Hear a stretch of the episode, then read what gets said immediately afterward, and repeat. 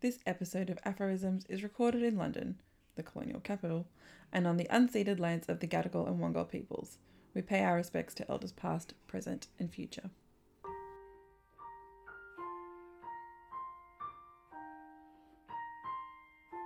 Oh, hey there, welcome back to episode 10 um, of Aphorisms, the podcast. This week, Madi and I, of course, will be covering all our regular Real Housewives content, plus um, in our new kind of witchy review segment, we watch The Love Witch and we recap um, this ridiculously brilliant, beautiful movie. Um, so I hope you enjoy. Plus, very happy to let you know we've reverted back to our regular horoscopes. Um, and I have a feeling that sex horoscopes will never, ever appear on this podcast ever again. So you'll be put out of your misery. Hope you enjoy this week. Um, and thank you so much for listening.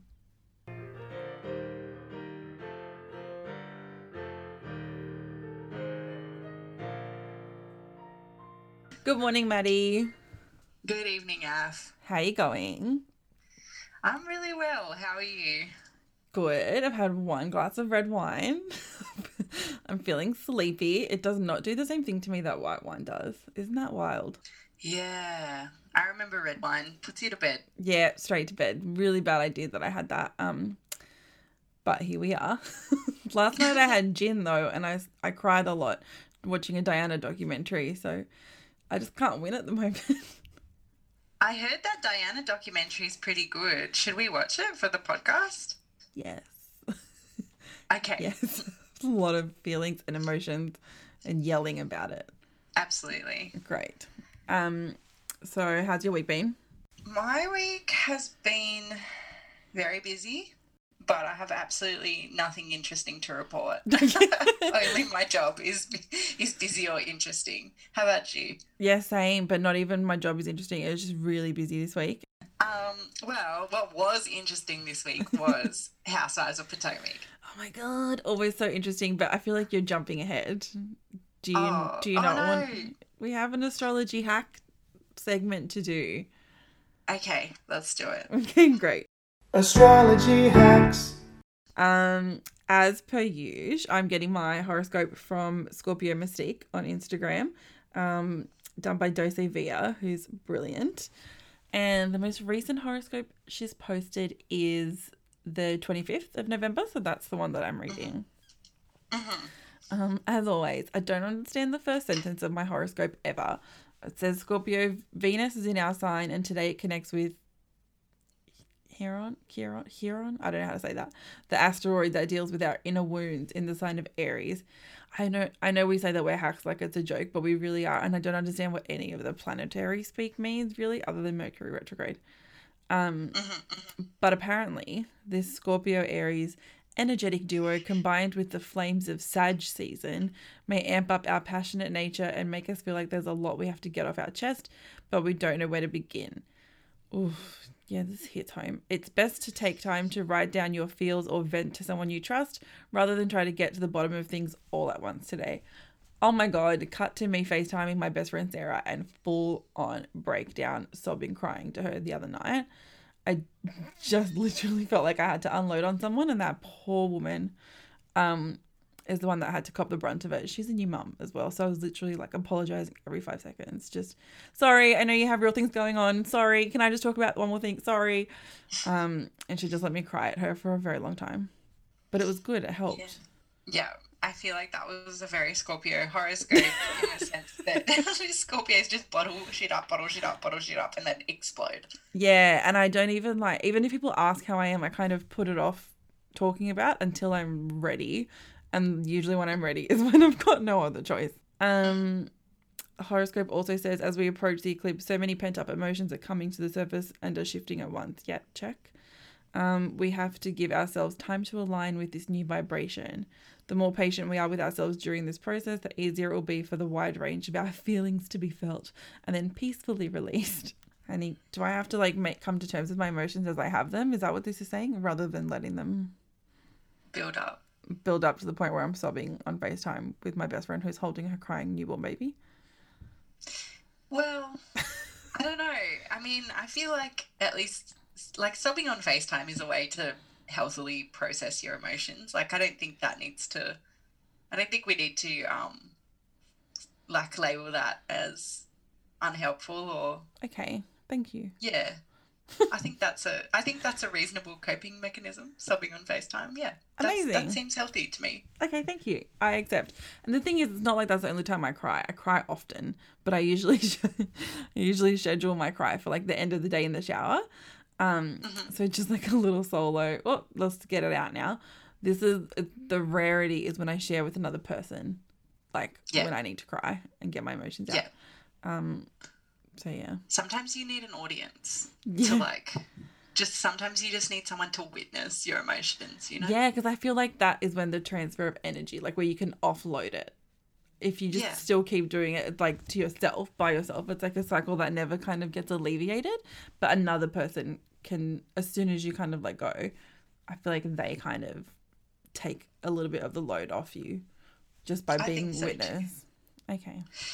Yeah, and I think also when you share emotions or like thoughts and feelings with other people, like it's not in the inner world anymore. Because like sometimes when stuff stays in your inner world, like it can get very, it can seem a lot more complicated and a lot more Mm. um, heavy than it might feel if it's just out in the world. If that makes sense. that makes like so when you put sense. it out in the world, it gives other people a chance to witness it and go, that's, you know, that is really, really difficult.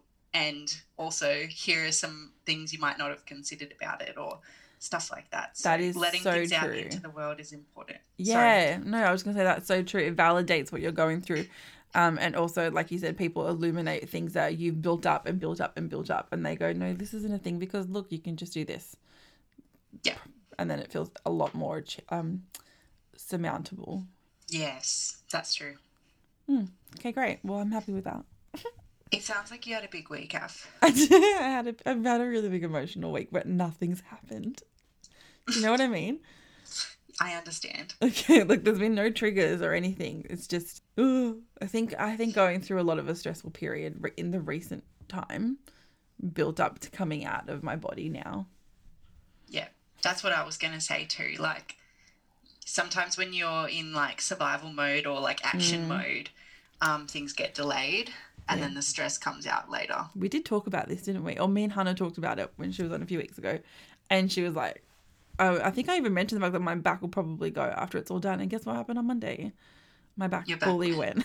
yeah, Oh, ow. yeah. That sucks. It's weird how we process our emotions and feelings as physical um elements or factors. It's so interesting how like I don't know. Um, a lot of people like think that that is that is strange that like your emotions Mm. happen in your body, but like your your body is you. Like I don't I don't Mm. really get it because like I think Western society is like your brain and your soul is separate to your body and that, that's where your emotions are. But like I think that your body just is you, right? So your emotions are your body. So of course it makes sense that your body and you're like you're physically impacted by your emotions. That is so true. Fuck, you're so smart, Madi. Thank you. As soon as you said your body is your and ha- your emotions happen in your body, I feel like I, a light bulb went off above my head. I was like, oh yeah, duh. Yeah. your emotions are your body. Like they're a physical thing. Um, you feel your emotions in your body. So they're not they're not like something that's floating in your head or in your soul. They're inside you. Like and so that's why people get sick from their emotions and Yeah, um yeah so it's really important to like honor them and let them process and let people bear witness to them as well okay, great. Good right, luck following that. so mine also mentions the asteroid that represents did yours say it represents inner wounds or is that just me Um, I think it did. Yeah. yep so the asteroid is it chiron or Chiron? I mean, in Greek it would be Chiron, so that's why I got really confused. Um, but what did you say first? Chiron? this is a this is your podcast so we're calling it Chiron because you're Greek okay Yeah. Um, Chiron is an asteroid that represents our inner wounds. Um, chances are that this transit may collectively bring up some old bag- baggage that has cleared before the lunar eclipse takes place. Taurus, you may be in the mood to let go of limiting beliefs regarding your partnership. Even if you've been hurt or deceived before, that's not all you're meant to experience. And if you're currently deepening a connection, take time to focus more on what you want to feel rather than what you fear. Oh, wow. Um, you can acknowledge your fears or insecurities without letting them take control of the narrative of your life. Then it says you're the captain. I'm the captain. You're the captain now. Um, yeah, well, that actually is spot on Is for me this week. I've been going through a intensive period of, I think, growth in terms of my relationships. I'm in a very long term relationship, and sometimes, you know, I feel like, have I been in this relationship for too long? Because I've known this person since I was very young and stuff like that. Um, but actually, my relationship is really strong. Like, I have a really happy relationship. Aw. And sometimes I have to, like, just get out of my own head. And honestly, thank you to my partner who's also studying psychology. I don't know if she'd be able to tolerate me if she wasn't. Oh, Um, bless her. That's nice. Yeah, who just always talks me through my like regular relationship crises without ever getting upset with me. Oh, She's wow. Just like, I'm sorry you feel that way. She's like, Do you think this is about your childhood? Like, she, she just fucking guides me through my crises on a regular oh, basis. Oh, that's what everyone needs. Jesus. I know. I'm pretty lucky in that sense. Yeah, you have a unicorn. I do. Love that for you. Yes. I feel So, like, sorry, not to be judgy, and I'm not, and I don't, you know, whatever, I don't know psychology or anything, but I feel like that is such a good, important partner for you to have, or you would be really hard to draw emotions or like that kind of thing out of you sometimes. Do you know what I mean? Like, I feel like it's good that you have someone that understands and keeps those conversations flowing. Absolutely. And I think on this podcast before, like, um, I mentioned about like how when I was growing up, like I was always looking for what another the other person needed. Like I was always trying to fulfill um that need or like look behind how the person was acting to find what they needed. And it's so funny because my I would just be like going fully psycho. my partner would just be like to me, okay, what do you need? Like, do you know what I mean? So like I'm one of those difficult people as well. yeah, yeah, yeah, Uh, yeah. but yeah. I never thought of that because nobody stopped to be like, okay, mate, like what what is it that you actually need? Because you're acting like a maniac. Um, Oh, but that's she's always like to me, okay, like she's never like you're acting like a maniac, even though I know I am. yeah, of But she's just like, this right now, I can see you're having like a lot of issues. like, what's wrong? Um, what do you need to fix the issue? Yeah, yeah, yeah. Oh, that's awesome. Yeah, she's a good one. She is. Yeah. All right. Enough of this um, sappy shit. How about how about Real Housewives of Potomac? Yeah, sorry we made you talk about your emotions for so long today, Madi. Terrible. Yeah. so this week we watched, um, of course, Real Housewives of Potomac, and this episode was season five, episode seventeen. I can't believe we're at seventeen already, and then we have to do the reunions. Like, oh, it's creeping up on us. I'm not ready for it to end. I just felt a little bit panic. Because then all we have, well, I mean, we have Salt Lake City, but then what else is there? Nothing. There's like OC. I don't want to watch that anymore. We broke up with it. Is New York coming back? I don't want to watch COVID stuff either. Anyway, I'm spiraling. That's what I was gonna ask you. Is like because I know on the previews for OC they were they had like um some COVID content. So Shit. obviously, I mean maybe not obviously, but do you think Potomac is filmed prior to COVID, right? So we may not get this this quality. yeah, For some no, time. we won't. And Potomac was the first. It filmed early enough to be done for COVID, but then the reunions they were the first ones to film in person again. So they've skipped COVID altogether. But OC is just getting into the COVID stuff, and I know Beverly Hills I think is filming, or New York. Someone else is filming at the moment.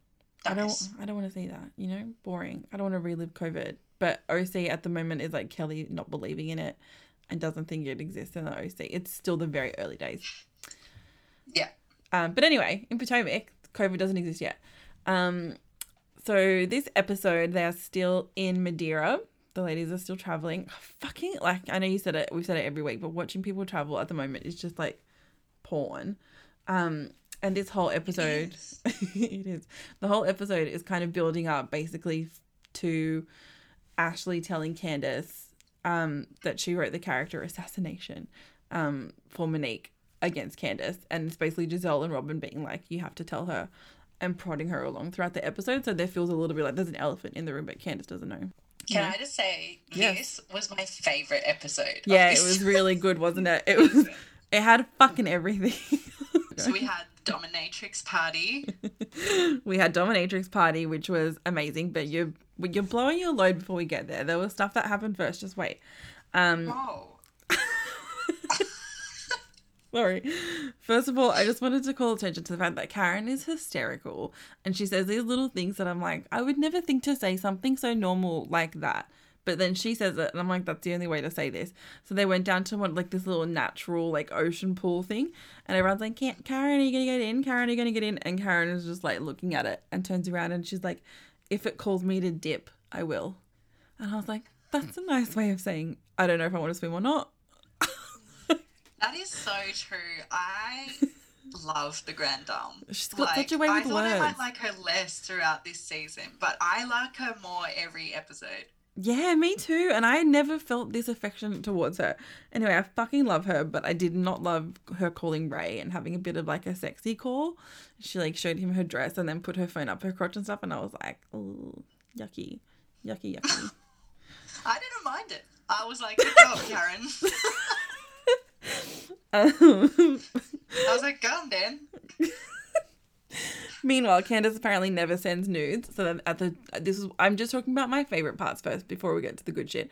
And then the other women are like, "Oh, send Chris a nude, send him a nude, blah blah blah, do something fun." And then at the dinner table, they hold the tablecloth up and she sends a photo of her boobs, and his only response to her was, "Y'all are so dumb." Ain't shit male award goes to Chris. I mean, fuck. Honestly, Chris, why is he so useless? He doesn't deserve her. Well, I actually, I have to say, at the end of this episode, Chris surprised me and was surprisingly useful to Candiace at the end of the episode. Mm, fine. We can discuss that later. We can Um, come back to that. Also, Karen has a new business. I love her. I love the Grand Dame. I love how she makes up businesses constantly that do nothing. Like, apparently now she has a wig line. Sure. Good for So, her. Also, on this note, I need to bring up the photos and what Robyn did by editing out Karen from the site. I genuinely thought the photos were fine. They were know. Absolutely fine. The embezzled pictures, Karen looked just like everybody else did. Oh, it's not embezzled. exactly the same as everybody else. What's it called? Embellished? Yeah, it's Yeah. Yeah. she looked the same and she looked great and she's like an older woman and it shows a different demographic enjoying your stupid, ugly, tacky hats, Robyn. Like, how rude. I know how rude. I hated that. I was just like, no, that's that's just rude. That's just rude. Like you just don't want an older looking person on your show. That's but she looked beautiful. The, She looked like beautiful. the photos were fine. The hat looked good. The hat looked better. I was about to say she elevated it. She elevated She- it. she elevated it. She looked it looked better on Karen than like the only ones I thought it looked actually like a regular hat on, not like some sort of crazy dressed up hat. Was her and Candiace. I thought those two pulled it off, and the others I was like, that is mess. Like, that Agree. looks genuinely a mess. I could not agree more. I had the exact same thought process. Also, I don't know what's wrong with me, but I think Candiace always annoyed me in other seasons. I never noticed just how beautiful she was. And her interview look this season, the all white with the white headscarf, and she's got kind of red makeup on, like red eyeshadow as well. Oh, oh my god, she's so stunning. Every look Candiace has Oh. given us this season has absolutely murdered me as a homosexual. I, I cannot handle it. And the the dominatrix party, the Oh, look this week, yeah. I was just about to say. to die for. She To die for. fucking brought it. So so Giz and Ashley decided to host a party for their last night, like themed dominatrix styles, as you mm-hmm. do. The most hilarious thing to me was all the editors had to keep putting like eggplant emojis and all the dildos they clearly had tossed around the room. Gizelle made Gizelle made me uncomfortable to see as a dominatrix. Ashley made me uncomfortable. Everyone made me uncomfortable until I saw Candiace, and then I was like, "Oh my god!" And she had like this full on like feline leather mask happening and a corset, and just she looked amazing. She like stepped it up, and she took the theme and ran with it. It was very dangerous woman, but grown up. Like I loved it. Yes, totally agree. Um, also, I loved Karen's outfit. I Mhm. was like, that is femme daddy couture. I loved it. um, so like Karen and even like I always think Robyn looks hot, even when she does Mm, like she did, though. stuff. I'm She just like, you're beautiful. I I accept it. um, but yeah, it was Karen, Candiace. Karen and Candiace were excellent. The outfits were really good. Mhm. Wendy also looked absolutely stunning. She did. She really did. Um, Ashley's outfit for this murdered me. This was the worst. Murdered you in a bad way. Terrible, Yeah. terrible outfit. Disgusting. I What was the like fuck? really disappointed Me as too. the only bisexual on this show that she could not pull off a good fetish outfit. And isn't she supposed to be like the kinky fun one that does like whatever random shit with her and Michael? She turned up in a sad fucking red lace onesie. It was atrocious. That is not Yeah. dominatrix. How dare you be the host of this party and wear that? I know it was so hideous. The leggings, the leggings were so disgusting. I forgot about the leggings. Yeah, even Gizelle looked better than her, and she didn't look good either. Can I just say, so in this episode, um, Ashley describes picking up a, once again a woman Oh for yeah, a threesome at an EDM concert. Um, I remember last time she said David Gue- Guetta, and I lost my fucking mind when she was like, Michael and I picked up a woman at a David Guetta concert. I was like, what the fuck? I don't remember who. I didn't know the DJ she said this time, but I'm sure it's like equally as embarrassing. Ew, uh, yuck. Oh, But as-. A person who has been in situations where like I thought a woman was interested in me, and then surprised there's a man like behind her. I was just like fucking losing it because I was like, imagine Ashley, who's like hot as fuck, Yeah. approaching you, being like, "What's up?" and then all of a sudden, you see the corpse? the corpse comes out of the woodwork. No, bitch. No, bitch. No. And then she was like, we didn't end up taking her home. We just kissed a little bit. Yeah, no shit. You know why? Your scary husband. Um, No, she said she got finger banged on the dance floor by who? by the girl. Yeah, exactly. But she didn't want to take it home with. She didn't want to go home with them because then she would have had to do something with Michael. Oh, true. Yeah, yeah, yeah. Yeah. true, so that true. girl, clever, clever, was like, "You're a hot piece. We'll get our little action on the dance floor. I'm not fucking going to a secondary location though. Goodbye." Yeah. Good call. Good call. Clever woman. Good for her. yes. um so the conversation obviously turned to sex as they're all kind of sitting there and can i can i have a real moment like just a little bit of a, a heartfelt i never do this but karen they're all talking about like their kinky sex lives and asking each other lots of sex questions and playing games like oh not have you ever but have I never have I ever whatever it's called, but asking like, have you ever done this? What's the most this you've ever done? And Karen just sat there looking increasingly uncomfortable. And I know watching it, I got like secondhand cringe for her. Do you know what I mean? When they were all going on like this, and she clearly didn't have much to contribute to the conversation, either because mm-hmm. she's like older and feels uncomfortable, or her and Ray haven't for a very long time, or maybe they had a very boring sex life. I don't know. But as someone who like lost their virginity quite late, that feeling when everyone around you is just talking about sex and you have nothing to kind of contribute is like oh it just feels so like humiliating and you're full of shame and embarrassment like oh my god. Do you know what i mean? And i just felt that for her and i was like oh i hate when people do this and you're the only one that's sitting there going like anyway i definitely have had sex times. Yes tick. Like you know what i mean? I just felt for her. I wish they moved that on. her too, but also like I, I don't know. Maybe I don't know if I'm just showing my own issues here, but I don't. I don't really understand a situation where you're friends and you get together in this setting. Like, I like knew you were I like this. episode because I'm gay and I want to see women alone together in a room in fetish gear, right? But I was just like, I genuinely do not understand why straight women are doing this. Like, I don't understand. If it were me and like my friends were like, let's dress up sexy and sit in a room together, I'd be like, ah, no, I wouldn't like that. I'd rather not, you know? I'd rather just like know if there's going to be a situ- situation that's sexy, I'd like it to be sexy. And if there's going to be a situation with my friends, I'd rather just, we just relax. Like, I'm not. You know? And then, like, they're Yeah, all like, oh, like, we need to, like, give our husbands regular BJs. And I was like, Ugh. do you? Yeah, I almost died at that part. I was like, no, no, whoever doesn't want to do that, that's fine. Karen was like, I've retired my mouth. I was like, good for you. Great. No. Um, I know what you're I know what you're saying in theory. I would not dress up sexy to hang out with my friends. Absolutely not. That's when No. sexy times happens. But I totally talk about sex with my friends.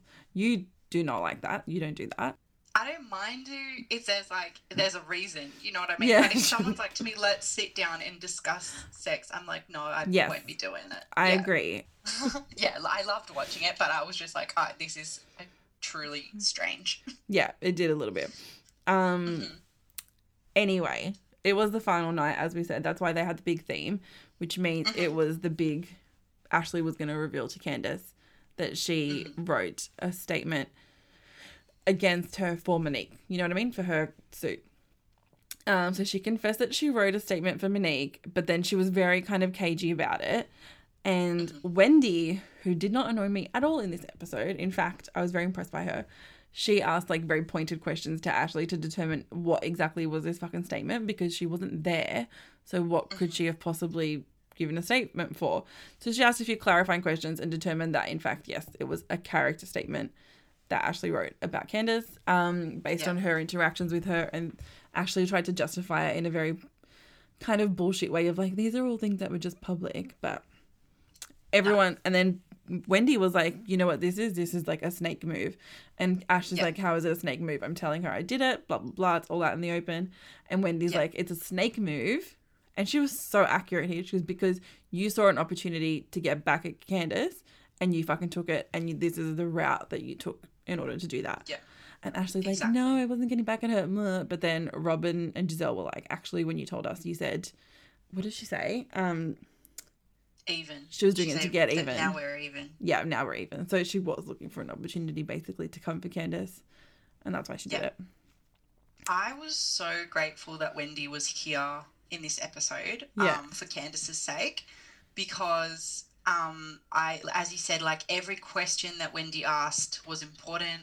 Every observation that Wendy made, including that Ashley is a fucking snake, was important. And just to have someone there to be like, absolutely not, and here are the reasons why this Mhm. is just disgraceful behavior. Instead of there being that grey space for Candiace, Yeah. like being like, oh, is this bad? Like, is this not bad? Because like, despite you know having their own judge- judgments on it, Gizelle and Robyn sat back. Like they Yeah. weren't like this was the wrong thing to do. At, when Ashley told them, they told her it was the wrong thing to do, but not in front of Candiace. exactly. So like, They're the ones that are I kind of snaky. They won't put their necks on the line for anyone other than each other.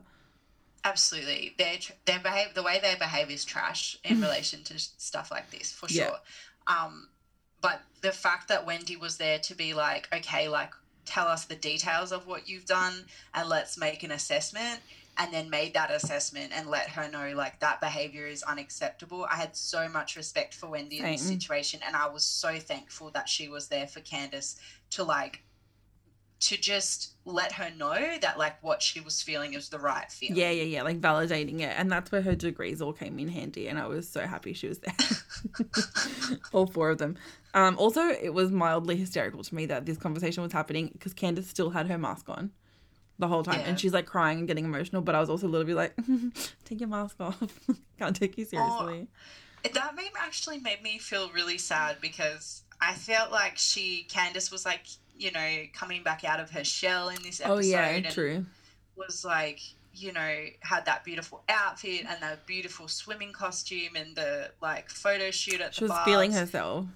She was feeling herself, and then this situation just kind of cut her back down after she'd been having like this really nice time. And so the fact that she was in this costume like made it quite heartbreaking for me because I was just watched just felt like I was watching her get crushed and I was so sad. You're always so much nicer than me. Yeah, I feel sad now too. um, also, speaking of this, when she finally kind of gathered herself and felt really angry, she's like, "Fuck you, Ashley," and Ashley just so cold and dead in the eyes was just like, "That's your opinion." What? Or I respect your opinion, or something. She said, "She's a fucking sociopath." I know. See, at the beginning of this season, my initial impression of her was to you. I was like, she's one, Wamba. I mean, like she's um, she's like not right in the head. So, yeah. But then I was like, oh, she's like seeing the truth with Michael and blah blah blah. Nah, like we're straight back to not right in the head the way she Not right. behaves. So Very wrong in the head, in fact. she's wrong in the head. Yeah. Um, and then to add a spanner in the works, Karen is like, I know something, which is why Mhm. she refuses to pick a side basically between Monique and Candiace. And Candiace is like, Well, what do you fucking know? Like, if you know something, just tell us what you know. And she doesn't reveal it to the group, but then in her one on one interview, tells us that in the statement that Monique wrote and the one that Candiace wrote about what happened in the, each of their respective lawsuits. I think Candiace wrote something like that she released a glass from her hand in self defense towards Monique. So Karen, I guess, finds that to be an admission of guilt that she threw the glass and did, therefore did something back to endanger Monique. So Monique is justified in her countersuit. I don't know why Karen was acting like that was a secret because Yeah. you know I remember when we originally discussed the fight I was like a, a glass she was Monique was hit in the face Yeah. with a glass and I like you can see it in the video Yeah. that Candiace actually hits Monique with a glass and she's bleeding and you know um obviously that doesn't justify Monique like No. attacking Candiace but as I've said before I'm not surprised that Monique attacked Candiace considering that Candiace was telling Monique to drag her and that they had mounting like animosity towards each other. you know? Yeah. it's not. It, it's just not surprising to me that those two had a physical fight. But that's what I saw it as as a physical fight. I did not see it necessarily as like a one-sided assault. I I believe that this is a physical conflict between Yeah. two people. Yeah, I see what you mean. So I thought I was very confused by that. I didn't understand the point that Karen was trying to make. She's just trying to keep justifying the fact that she refuses to take a side, and I'm whatever. Just say I, I refuse to take a side. I'm I think just say like you were both. I watched you both fight yeah, each other. yeah. Just say Yeah. that. Yeah, don't be like I know something you don't know because like we all know Karen. We've seen the footage. It's recorded. yeah. um, yeah, yeah. Big week. Woof. Good episode though. Good episode. So that any other thoughts on Potomac? Oh, oh yeah, I'll just say like after um Candiace finds out that uh, about Ashley's character assassination and they have the argument, um, then they go back to their respective hotel rooms and Ashley FaceTimes Michael and Candiace calls Chris. Yeah. And Michael is supportive but being just like a piece of shit as usual. Not necessarily towards Ashley, just generally a piece of shit Yeah, um, Chris actually does spring into action over the phone. He's like, "You're absolutely right, right, Candiace. Like, what the fuck's wrong with her?" Blah blah blah. So I will give Chris credit this episode that I won't call him useless in this Okay. particular episode. All right, that's nice. Yeah. And big steps, big steps. Um, so then after this next week, they'll be going back to DC, I'm presuming, and I still don't know if they're ever, we're ever going to see Monique and Candiace come face to face in the season. Oh no, we won't because they said right the first time that they come face to face is in the reunion. Right. Okay. Okay, so no, we're not going to see this. Well, moving right along, our other favorite franchise, Salt Lake City, continues to delight. Um, Oh yes. so this is this episode was season one, episode three of Real Housewives of Salt Lake City, and it was just as delightful um, as we've come to expect already of this season. Um, Yeah. It kicks off pretty much with Heather planning a baby shower for five of her employees. So the the baby shower thing kind of led to a few of, I guess, Heather being a bit triggered about family and life and Mormonism and what she's lost because she fully broke down still about being divorced because the divorce means now that she's not Mormon anymore. Like, and she's always been Mormon and she's Mormon in her heart and blah, blah, blah. Four generations of Mormons in her family. and the fact that her t- husband chose to divorce her means that now she can't be a Mormon anymore, and that she failed basically at creating a perfect family and being a wife and mother. Um, obviously, this is not the case, as all her friends try and tell her. And Jen is like, "You're not a failure. You're not a bad person. This is just a divorce. You need to take the like the power out of this label, basically." Um, but Heather can't because that's taken her religion away from her, and that's all she's known, I guess. Even though she, like she said in the first episode, she's friends with gay people and black people and whatever, so it actually doesn't suit her at all. This lifestyle. Um, and yet she says she would have remained married to him a hundred million percent, no matter what the kind of marriage was, and this divorce happened against her will, which I was like astonished by. Yeah. Um, I wasn't that surprised. I don't know what to say.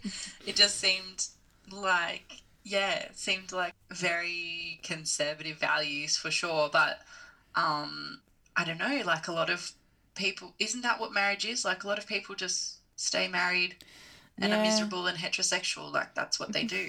It's true. I guess I kind of thought by now maybe it should be like, I don't know. I think she needs to find a new a new person and discover discover herself a little bit because she also said she's never been in love before. So I guess she doesn't know.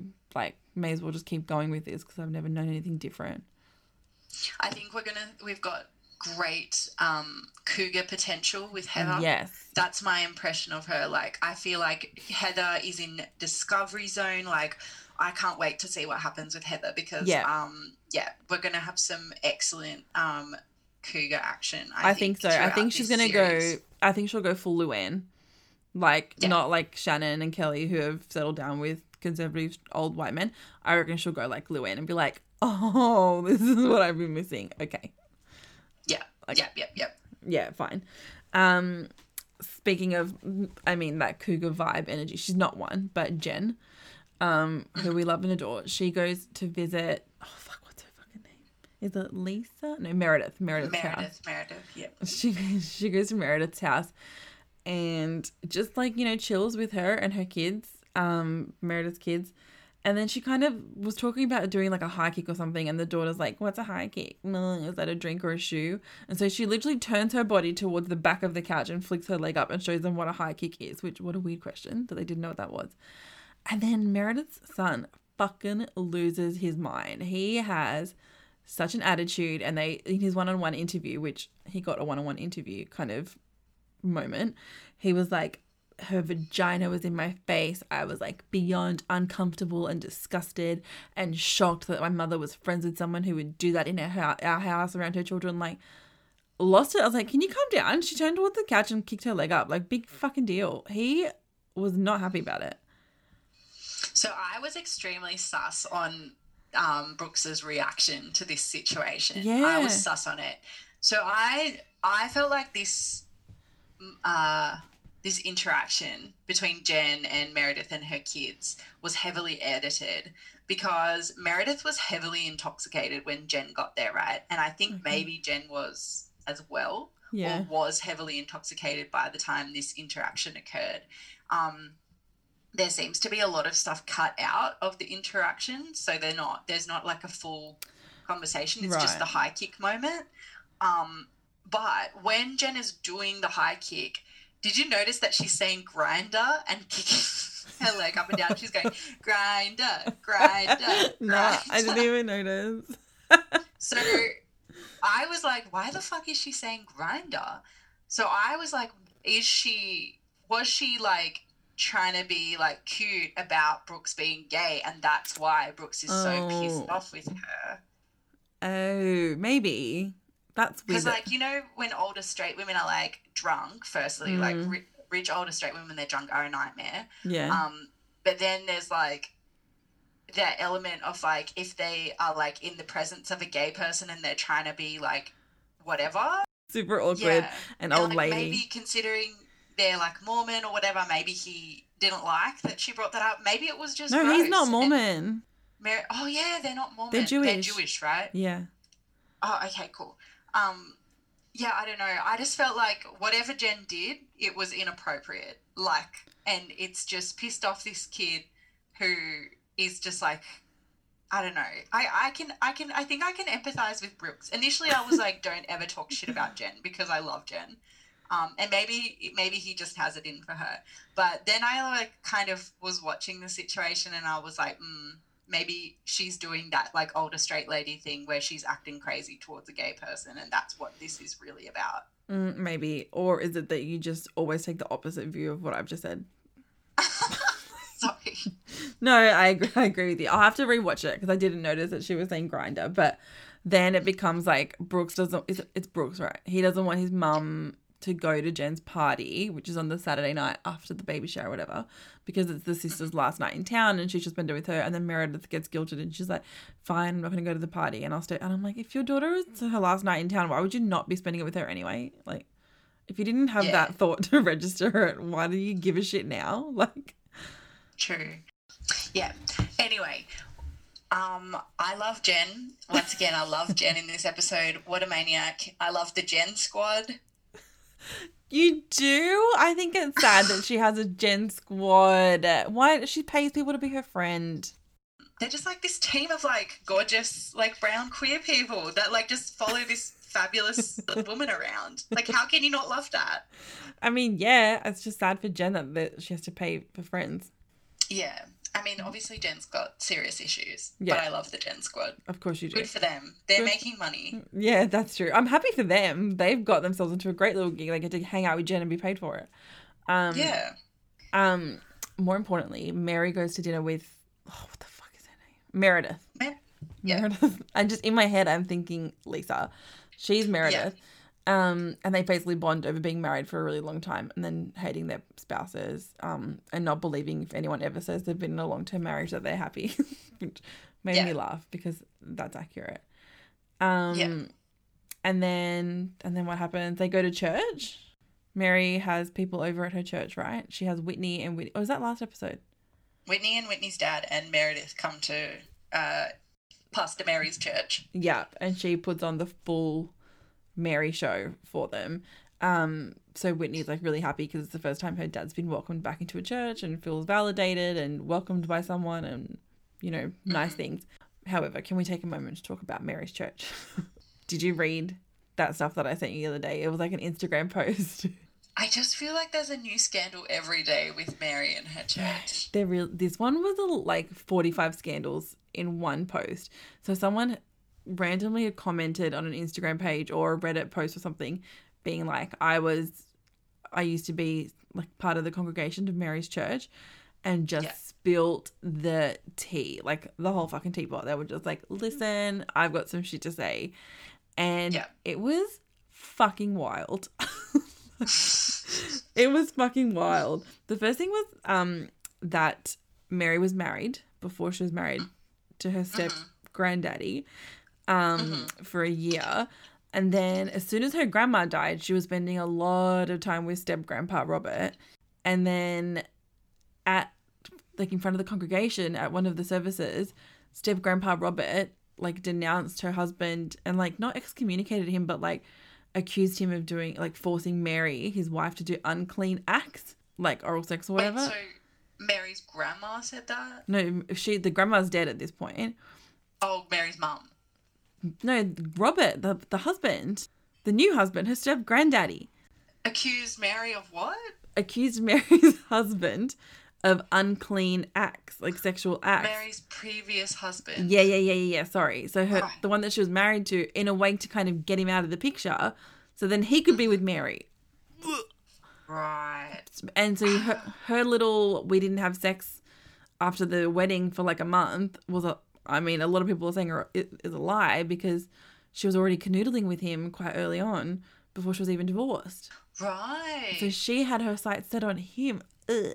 And they were like drawn to each other. Whatever. They got together, which is just, I mean, crazy. And then someone said that it's like a cult. So this person was like, the church has become like a cult. She thinks she's God. Like, mm-hmm. and then they kind of, what do you call the people? The congregation? The people at the church? You know? Yeah. Yeah, the, congregation Yeah. they force them to make a lot of payments to Mary and Robert so they can be really, really rich and flaunt their wealth and travel the world and everything. But everybody else is like borderline povo and gives them most of their wages and salaries and stuff like to the church. hmm Yeah, that's pretty common for most Christian churches, though. That's not really Is it? exceptional. Yeah, that's not exceptional in Mary and Robert's case. Great. Um. So yeah, the question is like, did she and step grandpa plan the grandma's death and get rid of Mary's husband so that she could take over and become like a rich first lady pastor's wife, um, take everyone's money, and yeah. Look, I Oh, and she dis- this story. So I'm sure you are. Also, though, she disappeared for a really long time, apparently, and then came back looking completely different. So she also had a shit ton of plastic surgery to her face. So maybe that was the operations she was having, not removing the odor glands. Could have been all of the above. Could have been all of it. Um, I like this version of the story better. I have to say, the agency is a lot stronger. Um, Yeah. There's obviously a lot of agency with Mary. That's what I've been like sensing from the beginning. Like I don't. I think at first we were kind of like, oh, Mary's been victimized by circumstance. Yeah. I, whether or not that's true, like regardless of whether that's Mm. true, Mary obviously has a lot of agency. And if it was her grandmother, like she said in this episode, you know, I trust, I trusted my grandmother. So if she made that choice for me, I trusted her. And that was like, that's it for me. Like if she's like, I trust my grandmother and this is like my Yeah. path and I feel like this is the right path for me, I'm like, good for you, Mary. if you did steal your grandmother's partner, that's wild, but also good for you. I'm glad glad you had that agency to do that. Um, if you started a cult, happy for you. Um, good job. You know, like I I don't mind it. I love Mary. I'm like everything she's Do doing. I'm interested in it. Yeah. I'm on I'm also interested in everything that Mary does, but I'm also wildly terrified of her. Like, she intimidates the fuck out of me, but I'm intrigued. Nothing else really happened. They had like a speakeasy party. Whitney, th- for some reason, I'm not sure why, it was never explained, decided to throw a party. Or maybe she did. Mm. Did she? Mm. She didn't Yeah. explain why. She just wanted to. She just wanted to. She had like a prohibition era kind of speakeasy party um, where everyone came dressed up, not completely disregarding the theme, I feel like. Um, Jen came in like a ball gown. like everyone came in something different, just that they want they felt the vibe of. It wasn't a very Mormon party. There was like I mean, I guess Whitney. Yeah, there was strippers, there was booze, obviously, there was good shit. So yeah, they had a party and then Jen basically confronted Mary. Did she confront Mary or was she just like there's a feud brewing because she was pissed off that Meredith went with Whitney and her dad to the church. She's like, "Why is Meredith going to the church when she knows like about my feud with Mary?" And she will not let. I know we've already talked about this, but she is really fucking pushing this feud that does not exist. And that's pretty much all I had to say about Salt Lake City this week. Yeah, so the episode ended with Jen storming out the party. Yeah, so it's going to kick off again, but it sort of left us on a cliffhanger. It did. It did. God, I love this show. I loved it. I love it. I look forward to it every week. Um, so should we talk about the Love Witch, which you briefly skimmed through? I didn't. I watched it quite thoroughly. I can't. I totally forgot we were supposed to be talking about the Love Witch this week, so I just watched it. So it's fresh in my mind. And the main number one thing that I want to say is that I'm gonna buy turquoise eyeshadow tomorrow. That's my, Yes. my main takeaway from this movie. This was amazing. Yes. I fucking loved it. You loved it. I loved it. I knew you were gonna love it. Also, what they- did you love about it? Well- Wait, let me just do an intro to it. So this week we watched The Love Witch. This is part of our new segment where we discuss witch or is it just all any witch themed content at the end of the Mm. podcast? Yep. I think witchy. I think magic. I think supernat. You know, let's keep it. I mean, we're probably gonna run out of witch movies if we just keep it really specific. Yeah, so like any sort of supernatural, witchy um, pop culture comes in at the end of the podcast. It's just all of our interests, really. Intersecting. Yeah. um, so this week we watched The Love Witch, which it looks like a vintage movie, but it's actually it was actually made in 2016, um, and it is a film by Anna Biller, and I love that. I love everything about this film because Anna Biller like wrote it, she produced it, and she wrote all the like psychotic music in this Did film she? as well. Yes. Oh. Um, so this movie was a huge hit um, when it came out in 2016. Um, Was it? It's like got cult status now. Yeah, yeah, yeah, absolutely. I was living under a rock, obviously. I know. I was surprised that you hadn't seen this film before, but I knew you were gonna like it. Um, it's like listed, I think, as like one of the best like fantasy horrors of all time. Um, yeah, it's a fabulous movie. It's fabulous. So tell us, Af, what you thought about this movie. First of all, I loved the aesthetics. It imme- it was done so well, and I think it's because it was actually done on film, like on like negative film, proper old school.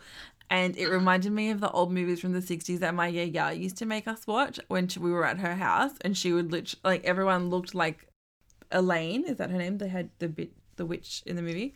Yeah. Everyone Yeah. kind of looked like her, so I immediately was just transported into a very happy kind of vibe of like, oh, I used to watch movies like this with my grandma. Oh yeah, yeah means grandma, obviously.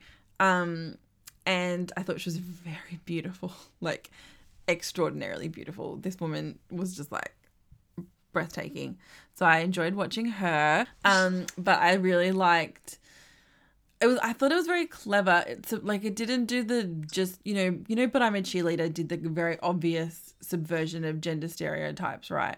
Um Yes. this wasn't as obvious as that, but it was more talking about like um, male toxicity and the you know the way people search for love and what women want from partnership and what men want from partnership, um, and the fact that kind of marriage was created basically to keep women as either servants or whores and a way of delineating between good women and bad women, and also bringing in the kind of witch thing as well into it and how women were deemed as witches back in the day.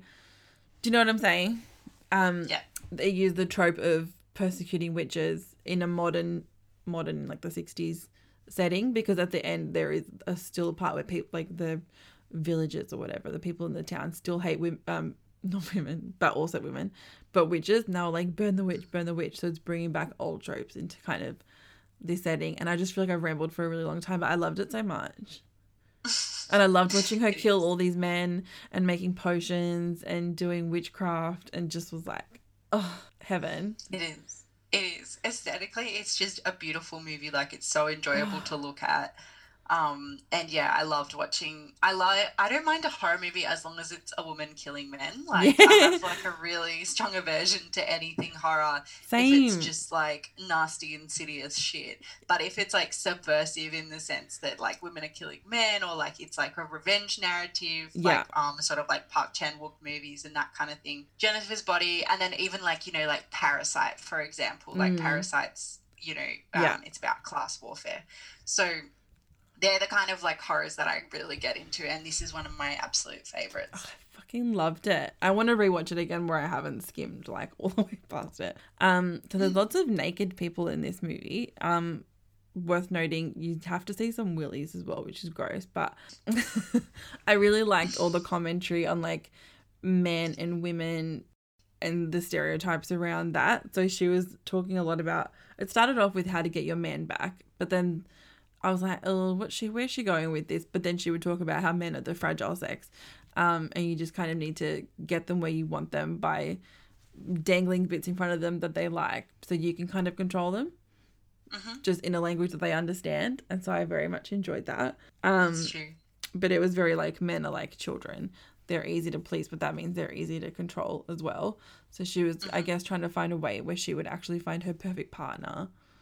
Mhm. But ke- she said basically she kept getting disappointed by all the men. I don't know. I think that this movie is about the vicious cycle of gender, Yeah. like of gender as a dynamic. So, like the way that a lot of people think about gender is that it's an identity, but what it actually is is a dynamic between like these two um polar. Like in the movie, they call them polarized Yeah. uh, sexes or polarized Polarity. gender. Yeah, the polarity between male and female.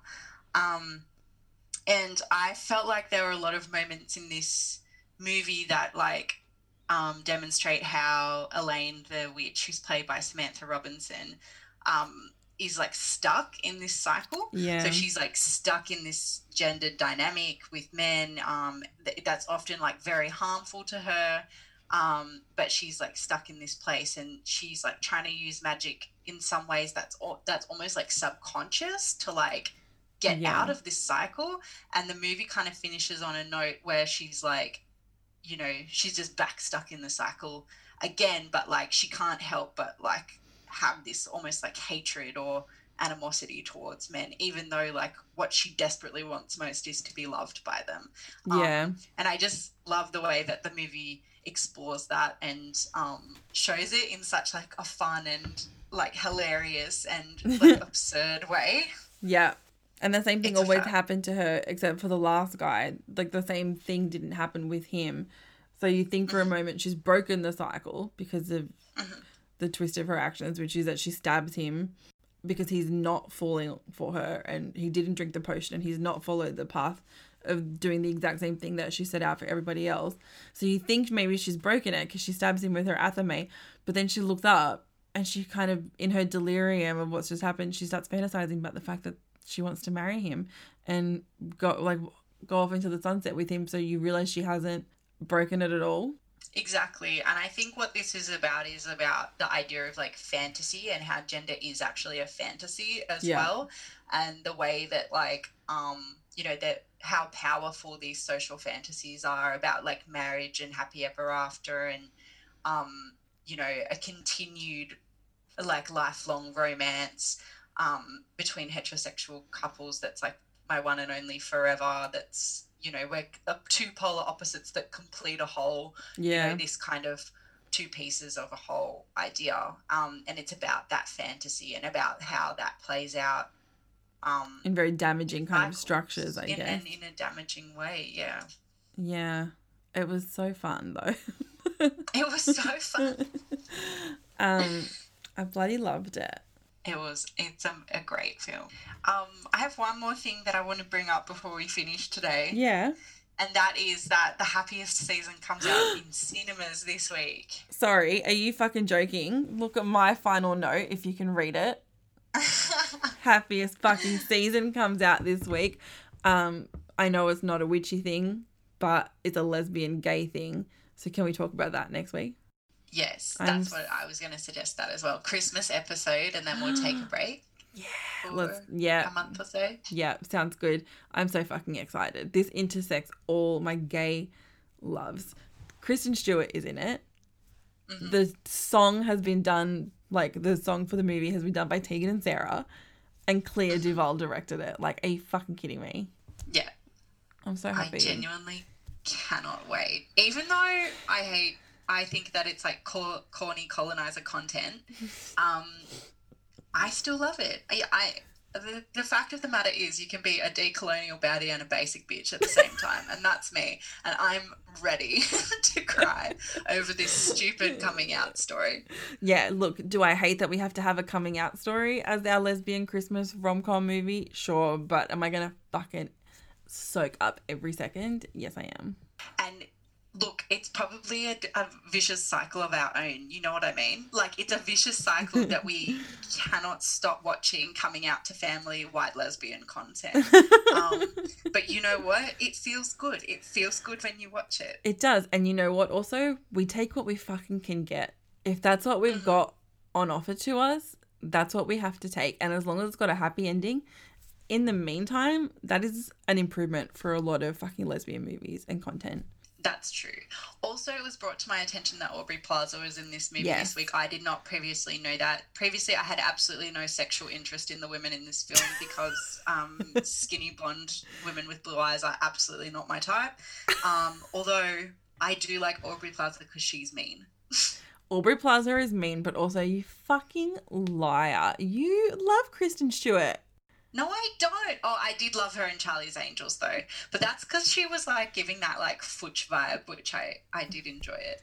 Whatever. Also, I know you probably don't like her either, but Alison Brie, I think, is in it. Um, No. no, no, she's so pretty. Nah, The only downside is she's married to a Franco, but I did love Community. So I've loved Community a long time ago, but I still love her. I don't mind Community, but I can't fucking stand Alison Brie. Again, see my notes on Anne Hathaway. I have the same criticisms of Alison Brie. But it can't be the same because Alison Brie does not have the same status and standing as Anne Hathaway, so you cannot come in as vicious for her. no, I'm not going to come in as vicious, but the sentiment is the same. fine, whatever. I'm so excited to watch this and talk about it. We're watching it tomorrow night in my house, in my very gay household, with um, my two housemates and my girlfriend, and we're making an evening of it, and I'm so excited. That's awesome. Um, yeah. I'm going to watch it over the weekend and we can revisit next week. Also, probably be messaging you as I'm watching it live. Thoughts. Yes. Great. Excellent. I Um, expect it. Well, enjoy. Have a wonderful weekend then, and I'll chat to you next week. Okay. Good evening, Ash. Good morning. and that wraps up another week of Aphorisms. Um, highly encourage you to watch The Love Witch, by the way. There's definitely something in that for everyone. Um, it's a little bit campy, it's a little bit witchy, it's very beautiful, there's some horror.